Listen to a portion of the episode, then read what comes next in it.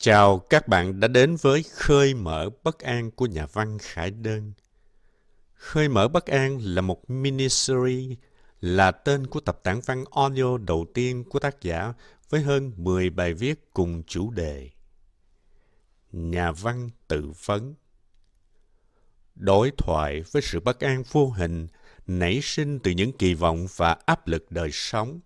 Khải Đơn đặt lại câu hỏi liệu ta có quyền chọn khác đi? Bất an đó là thật hay giả? Hay ta có con đường khác để mưu cầu sự an tâm cho chính mình mà không tàn tạ trong cuộc đua kiệt sức? Còn bạn thì sao với hạnh phúc và bất an?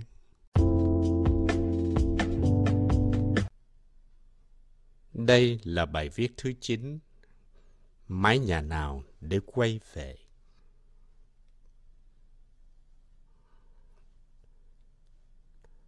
Có lẽ không ai nói với tôi về điều này. Vài năm trước tôi gọi điện cho một nhà tư vấn hỏi về một căn chung cư. Đừng hiểu nhầm, tôi không mua nhà. Đó là việc cần làm cho bài viết. Người môi giới dắt tôi đến thăm căn hộ. Cô đã trung niên và có nụ cười nhiều hiểu biết. Sau khi hỏi tôi bao nhiêu tuổi, 29, tôi đáp. Cô bắt đầu giới thiệu về ngôi nhà. Hai phòng ngủ đủ cho người yêu và em trong trường hợp hai bạn muốn có thêm em bé. Nhà bếp đủ rộng cho bạn ăn ngồi được sáu người nếu em có bạn bè ghé chơi. Nghe tới đó tôi tưởng tượng về những bữa ăn trưa mà tụi tôi thường mời hơn chục người bạn thân ghé nhà mỗi cuối năm. Cô nhắc đi nhắc lại, tương lai nếu dự tính về lâu dài khi đi suốt ngôi nhà. Ban công nhìn ra một cánh đồng xanh mướt, cái cầu Phú Mỹ hiện ra mờ mờ. Em có thể đặt bộ bàn ghế nhỏ để uống trà buổi sáng, bình minh từ đây đẹp lắm. Tôi hẳn đã gặp một người môi giới nhà kỳ lạ, khác với những anh nhân viên vội vàng miêu tả diện tích, báo giá, gõ vào tường thể hiện độ ưu việt của vật liệu. Cô phát thảo cho tôi về tương lai chính mình. Sẽ vừa vặn xinh đẹp với căn hộ đó. Trong một tiếng giới thiệu nhà, tôi dường như đã tưởng tượng ra tiếng cười của mình và người yêu trong bữa uống trà ngoài ban công. Từ khoảng 26 tuổi, những thanh niên như tôi sẽ được nhắc nhở về mái nhà. Mẹ đã lên kế hoạch cùng tôi về căn nhà riêng. Bạn bè hầu hết lập gia đình và trong các buổi ăn tối, chúng tôi nói về chuyện mua nhà và các gói tài chính phù hợp. Các sách tôi đọc về phát triển bản thân thường nhấn mạnh về ngôi nhà như tài sản quan trọng và là bước đi cần thiết để cuộc đời phát triển xa hơn. Và cô môi giới thật tình đã gợi nhắc sâu thẳm trong tôi một giấc mơ về tổ ấm và buổi trà sớm chắc chắn sẽ xuất hiện cùng bình minh ngoài ban công căn hộ, nếu tôi chọn mua nó.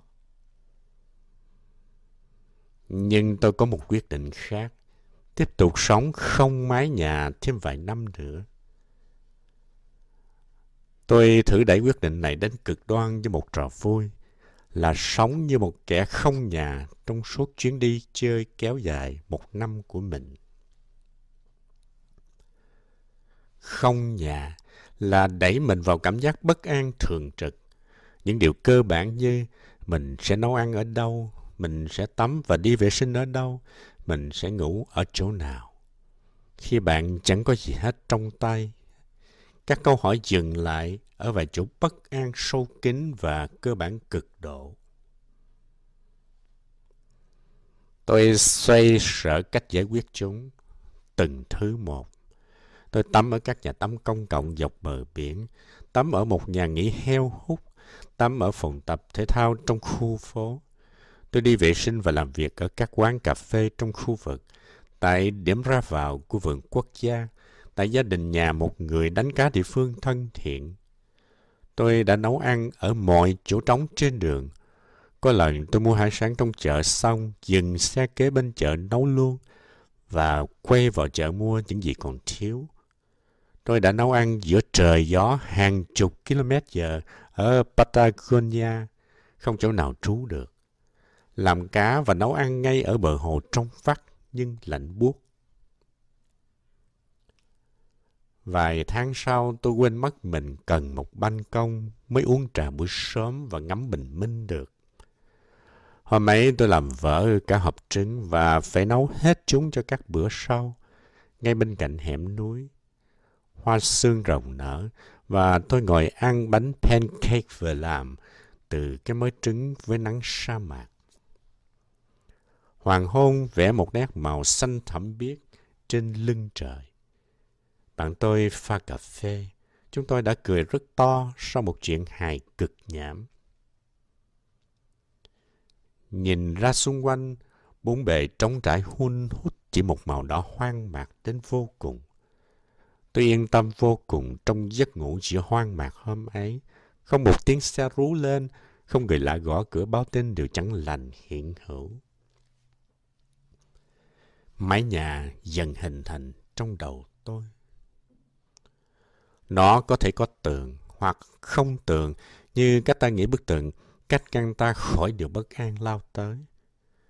Nó có thể có mái, như mấy căn hộ tôi từng xem, mái liều trong đêm ngủ ở vườn quốc gia, trần của chiếc xe Toyota Senna thấp, chỉ vừa tầm ngồi thẳng lưng trên băng ghế.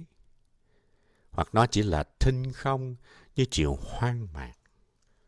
Tôi ngồi nhìn ánh sáng tắt liệm, chẳng có giới hạn nào trên bầu trời đang rót sao xuống bóng tối.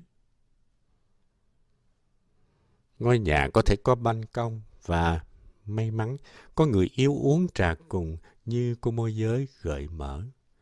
Hoặc chẳng có ban công nào và tôi không biết uống trà. Người yêu thì đang bận đi câu cá chơi, mãi chưa về. Nhưng tôi vừa nấu xong mẻ khoai thơm lừng và sẽ đợi chúng nguội bớt. Sống ở trên đường buộc tôi chỉ có hai lựa chọn.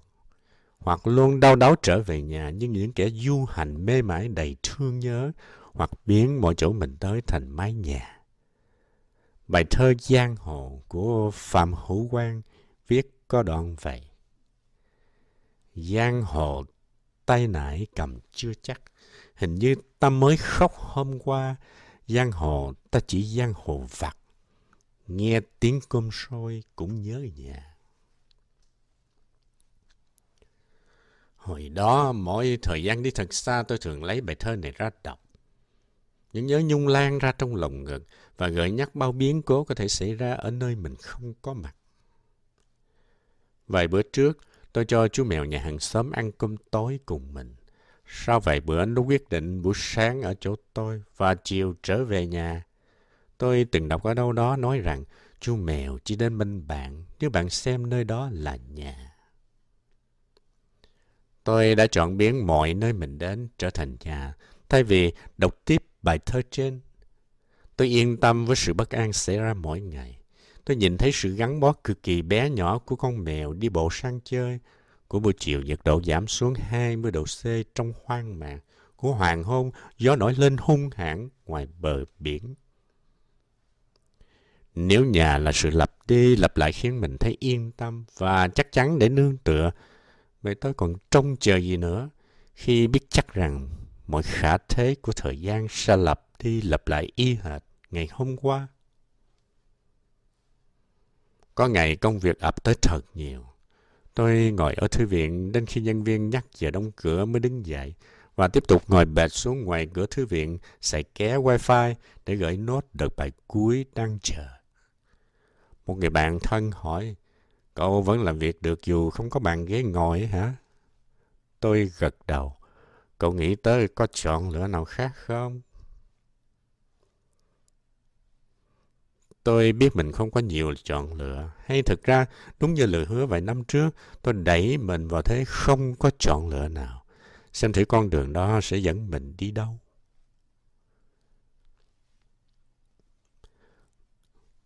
Tôi biến tâm hồn mình thành mái nhà. Nơi tôi luôn làm việc dù bất cứ đâu. Luôn tìm ra một chú mèo để cho ăn và luôn có thể cuộn mình vào túi ngủ ngủ ngon dù trời có sao hay một ngày mưa rào ướt nhẹp, tôi luôn có thể trở về bất cứ lúc nào. Chỉ cần nhắm mắt lại, hít thở sâu và tiếp tục thực hiện những gì mình tin tưởng và chưa hoàn thành. Nơi tôi biết mình an toàn vì cách mình hành động, mình yên tâm vì những gì mình chọn lựa và mình trở về để ngắm nhìn sự lặp lại dễ đoán ấy. Có lẽ lần này, nếu gặp cô môi giới già tôi sẽ kể cô nghe. Tôi tạo ra những buổi uống cà phê kiểu gì. Dù tôi chưa đủ tiền mua căn hộ xinh xắn, cô chỉ dẫn.